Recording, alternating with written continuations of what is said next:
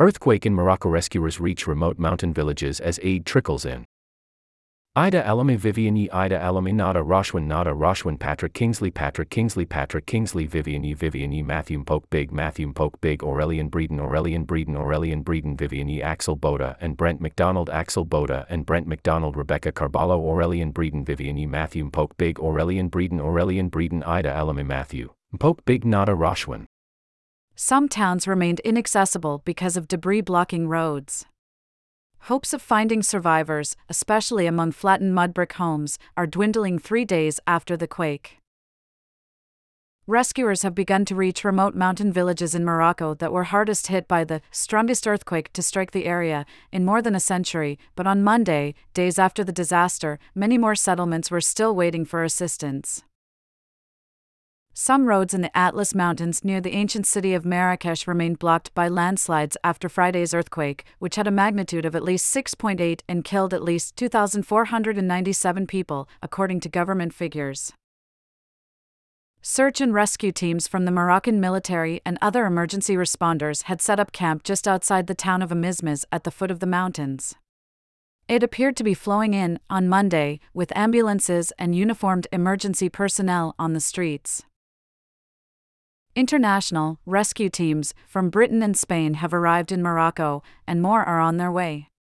The Moroccan government has also officially accepted aid from Qatar and the United Arab Emirates, although small teams of volunteer rescue workers from around the world have also started to trickle in.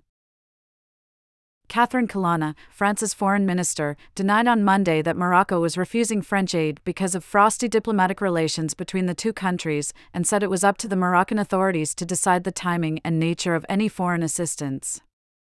On Sunday, some governments and aid groups had said they were waiting for Morocco to give the green light, even as rural hospitals were overwhelmed.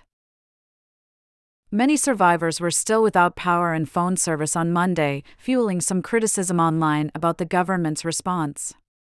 In some villages, where homes are made of mud bricks, as many as half of the houses were flattened. Many Moroccans had stepped in to fill in the gaps because aid was slow to arrive. Here's what you need to know the Moroccan government has been generally tight lipped since the earthquake struck, releasing little information about rescue efforts and providing only infrequent updates on casualties. On social media, some Moroccans criticize the response so far as slow and uncoordinated. Moroccan law criminalizes criticism of the king. On Sunday, villages across the Atlas Mountains, even those just an hour or two from Marrakesh, a major city, were getting little or no official help. Ambulances were a rare sight, with most injured people who had been pulled from the wreckage being driven to Marrakesh hospitals by private car or motorcycle, if they made it at all. In Durtnert, a village in the Atlas Mountains, rescuers said some bodies were emerging in such terrible condition that relatives were rushing to bury them without washing them, skipping a usually essential part of the Muslim funerary ritual. Memories are still fresh of a 2004 earthquake that was one of the most devastating in recent years. At that time, the Prime Minister did not visit the hardest hit areas immediately because protocol dictated that he not make an appearance before the king did. A convoy of NGO ambulances is waiting to enter the village of Durtnert in the Atlas Mountains, where residents on Sunday said that they had received almost no official relief. A lack of ambulances and other transportation from this remote village meant that some people pulled from the rubble over the weekend died before they could be taken to Marrakesh for treatment, while others waited for hours before being driven there by private transport, residents said. From the first seconds after this devastating earthquake occurred, and in following the instructions of His Royal Majesty, all civil and military authorities and medical staff, military and civil, have worked on the swift and effective intervention to rescue the victims and recover the bodies of the martyrs, the government spokesperson, Mustafa Baitas, said Sunday night in a video posted on his social media channels, in apparent reference to complaints of a slow government response but some Israeli emergency responders have yet to be welcomed by Morocco. Magen David Adom, another Israeli emergency medical service, said its team was still waiting while the Moroccan government decided whether it wanted its help. We're here in Israel and ready, and just waiting for the Moroccan government, said Zaki Heller, a spokesman for the service. Video player loading, https colon slash slash static 01.nyt.com slash images slash 2023 slash 09 slash 11 slash video slash 11 vid dash Morocco dash father slash 11 vid dash Morocco dash father dash superjumbo.jpg. So far, Morocco has officially accepted aid from Spain, Qatar, the United Kingdom, and the United Arab Emirates, although small teams of volunteer rescue workers from around the world have also started to trickle into the country.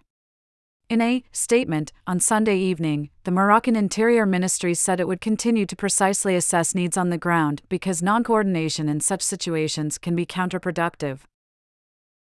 Catherine Colonna, France's foreign minister, denied on Monday that Morocco was refusing French aid and said it was up to Moroccan authorities to decide the timing and nature of any foreign assistance. Morocco is sovereign and can determine its own needs alone, Colonna told BFM TV, denying that the holdup was due to frosty diplomatic relations between the two countries in recent years. The doorbell rang over and over, but the house was gone. Like almost every building in Durtnert, a village high up in the Atlas Mountains of Morocco, the home was a rubble of broken mud bricks, its broken doorbell insisting in vain that, even after a powerful earthquake, it was still a place where humans could live. At first, the villagers had hoped to find survivors underneath the rubble of their houses. Right after the quake struck on Friday, they started search and rescue with their bare, untrained hands, eventually adding shovels and picks. By Sunday, the government had sent neither emergency responders nor aid to Durtnert and several other mountain villages visited by journalists for the New York Times. The villagers were on their own, stuck at the end of winding, narrow mountain passes, at the mercy of the monumental landscape where they lived. That night, everyone was screaming, said Zara Idi Al Houssine, who was watching a few of her male neighbors sifting through the debris of her collapsed house in search of her relatives on Sunday afternoon. We heard screams until we stopped hearing anything. The list of loved ones Ms. Idi Al Houssine knows she lost in the earthquake is unbearably long her late husband's son, the son's wife, and three of their children, including a baby, all of whom had lived with her. Then there are those she knew must have died, even if she had not yet seen their bodies a five year old and the two children of her husband's brother. When the house started shaking, Ms. Idi Al Houssine had just gotten into bed and was about to put on the late night radio program she started listening to earlier this year to keep herself company after her husband died, one in which Moroccans discuss their problems and their life stories. Then the ceiling fell on her like an elevator, she said. The only thing that kept her from dying, too, was her mattress, which the force of the collapsing house folded on top of her as it came down. She screamed for help, her mouth filling with dust, until men pulled her out. Now she sat alternately on a pile of rocks and a cushion someone had found somewhere, surrounded by the wreckage of her home, chunks of concrete, bamboo rods used for roofing splayed everywhere, a twisted refrigerator, a satellite dish plopped on top of it all. Somewhere down there were the other children. She had not heard them scream. A few amateur rescuers from the neighborhood stood atop the heap, throwing down clothes or other salvageable items as they found them. Did anyone have masks? they asked. The smell of the corpses was getting to them. Throughout Durtnert, rescuers said, the bodies of the dead were emerging in such terrible condition that relatives were rushing to bury them without washing them, skipping an essential part of the Muslim funerary ritual, or having a prayer said. In some cases, they did not even dig holes, simply throwing earth over the dead in an effort to restore their dignity as quickly as possible. They don't want to see them, and, well, it's about respect for the dead, Ms. Idi Al Houssine said. Some had been rescued alive, including several pulled out on Saturday, but left to wait so long for transportation to Marrakesh hospitals that they died before someone could load them into their car or onto their motorcycle, residents said. Ambulances were nowhere to be seen. If you make it, you make it, said Abdesamet Adahia, 17, one of the volunteer diggers. If you don't, you don't. Video player loading, https slash slash static new york tcom slash images slash slash slash slash video slash vid morocco quakri papoyu aragancio vr slash vid morocco quakri papoyu aragancio vr scorpion g. In Moulay Brahim, a hard hit village in the Atlas Mountains, one resident, Yasin Nimgar, said that the earthquake struck while he and his family were eating dinner and that it had rendered their home unlivable, forcing them to sleep outdoors for the past two nights. Bars. After a 6.8 magnitude earthquake struck on Friday, toppling buildings and forcing some Moroccans to sleep outside and line up for desperately needed aid, tourists were resuming guided tours on Sunday and lining up outside destinations like the Bahia Palace in Marrakesh. Nina Wade, a visitor from Sydney, Australia, has been in Morocco for two weeks and arrived in Marrakesh on Saturday morning. Life seemed nearly normal, she said. People were walking the streets and frequenting the shops in the Medina, an ancient area of the city with narrow, walled streets and cobblestones. The quake has not halted Ms. Wade's trip. She and her husband plan to visit the city's main square, Jemaa el-Fna, for dinner on Sunday, but it has made them more cautious. She said they probably wouldn't venture into the Medina in case there are tremors. It's a bit like a maze in there, Ms. Wade said. So, if anything happens, it's really hard to get out of the Medina because you get lost quite easily. Tourism is a significant sector in the Moroccan economy, accounting for about 7.1% of the country's gross domestic product in 2019, before the pandemic. It provided an estimated 565,000 jobs, or 5% of total employment, according to the, the Organization for Economic Cooperation and Development, a 38 country entity that promotes world trade. Some travel agencies in Morocco have noticed a slight uptick in cancellations, while others said it was largely business as usual. One company, RJ Travel, had about 50 clients on various private and group tours around the country when the quake struck. Some of them had to sleep outside because of safety concerns, said Joao Leitão, a founder of the agency. Eventually, the situation stabilized, and visitors were able to continue with their planned itineraries, and our accommodations in Marrakesh were deemed safe, Mr. Leitão wrote in a statement. Ayuba Arawi, a tour guide for another business, Lopana Travel and Leisure, said the company had to cancel seven excursions in Marrakesh province, where a number of villages experienced damage.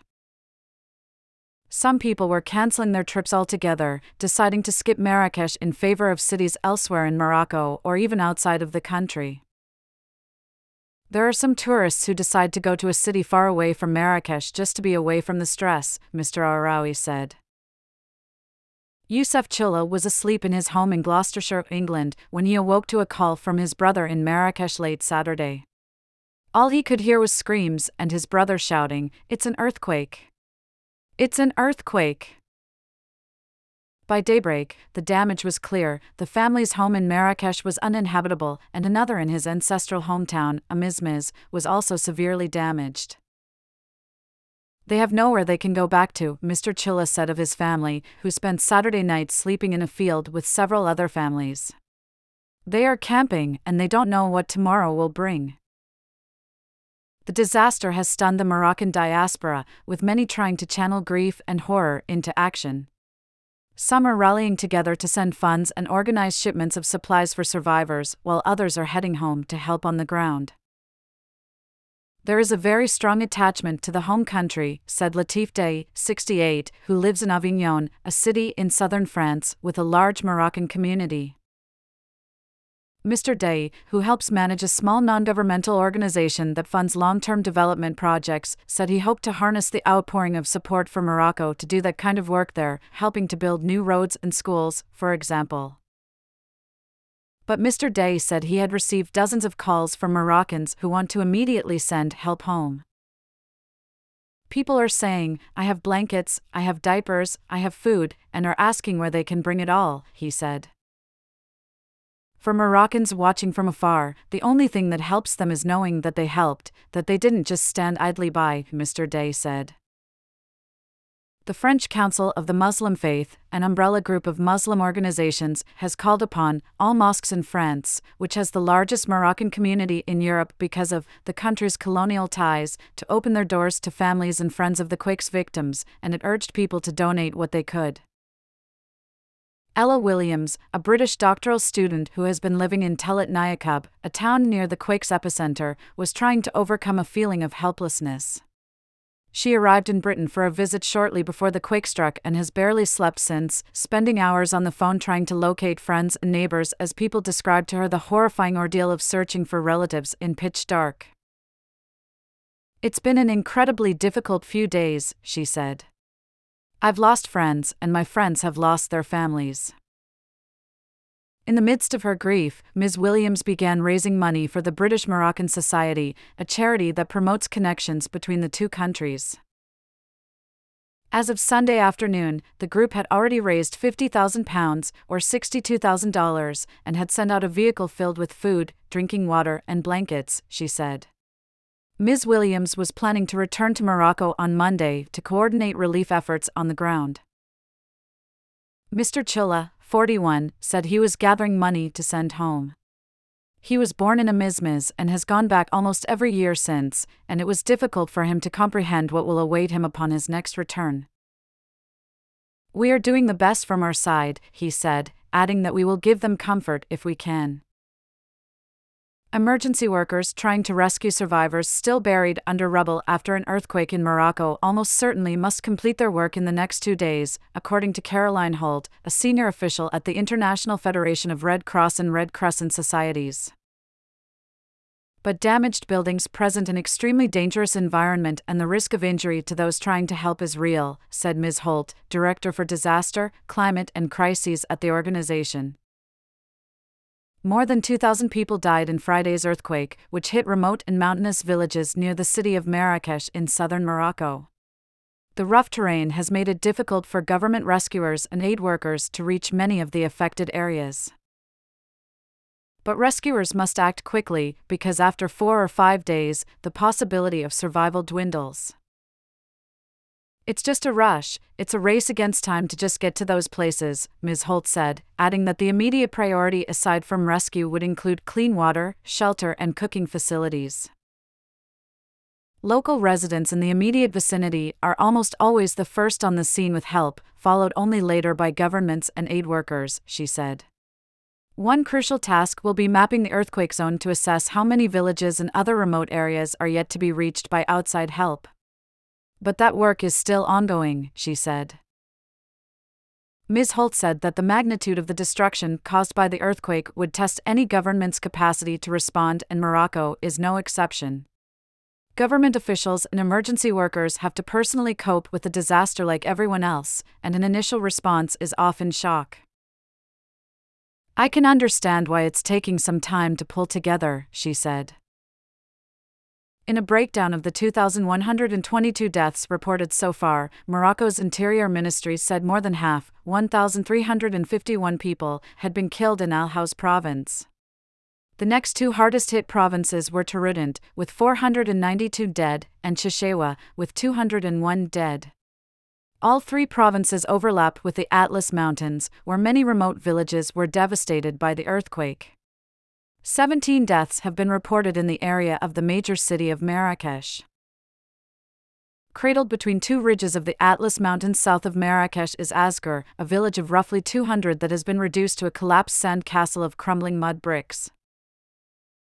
Half of the buildings, some of which dated back to before Morocco's colonization by the French, were entirely rubble, residents said. The other half were uninhabitable. On Sunday, a few dozen villagers were living near the ruins of a pink terracotta mosque on a growing pile of colorful blankets and mats in the shade of two trees. Other residents set up similar encampments elsewhere. Fifteen people were killed when the powerful quake struck late on Friday night. With no power or phone service, there would be no calls for outside help.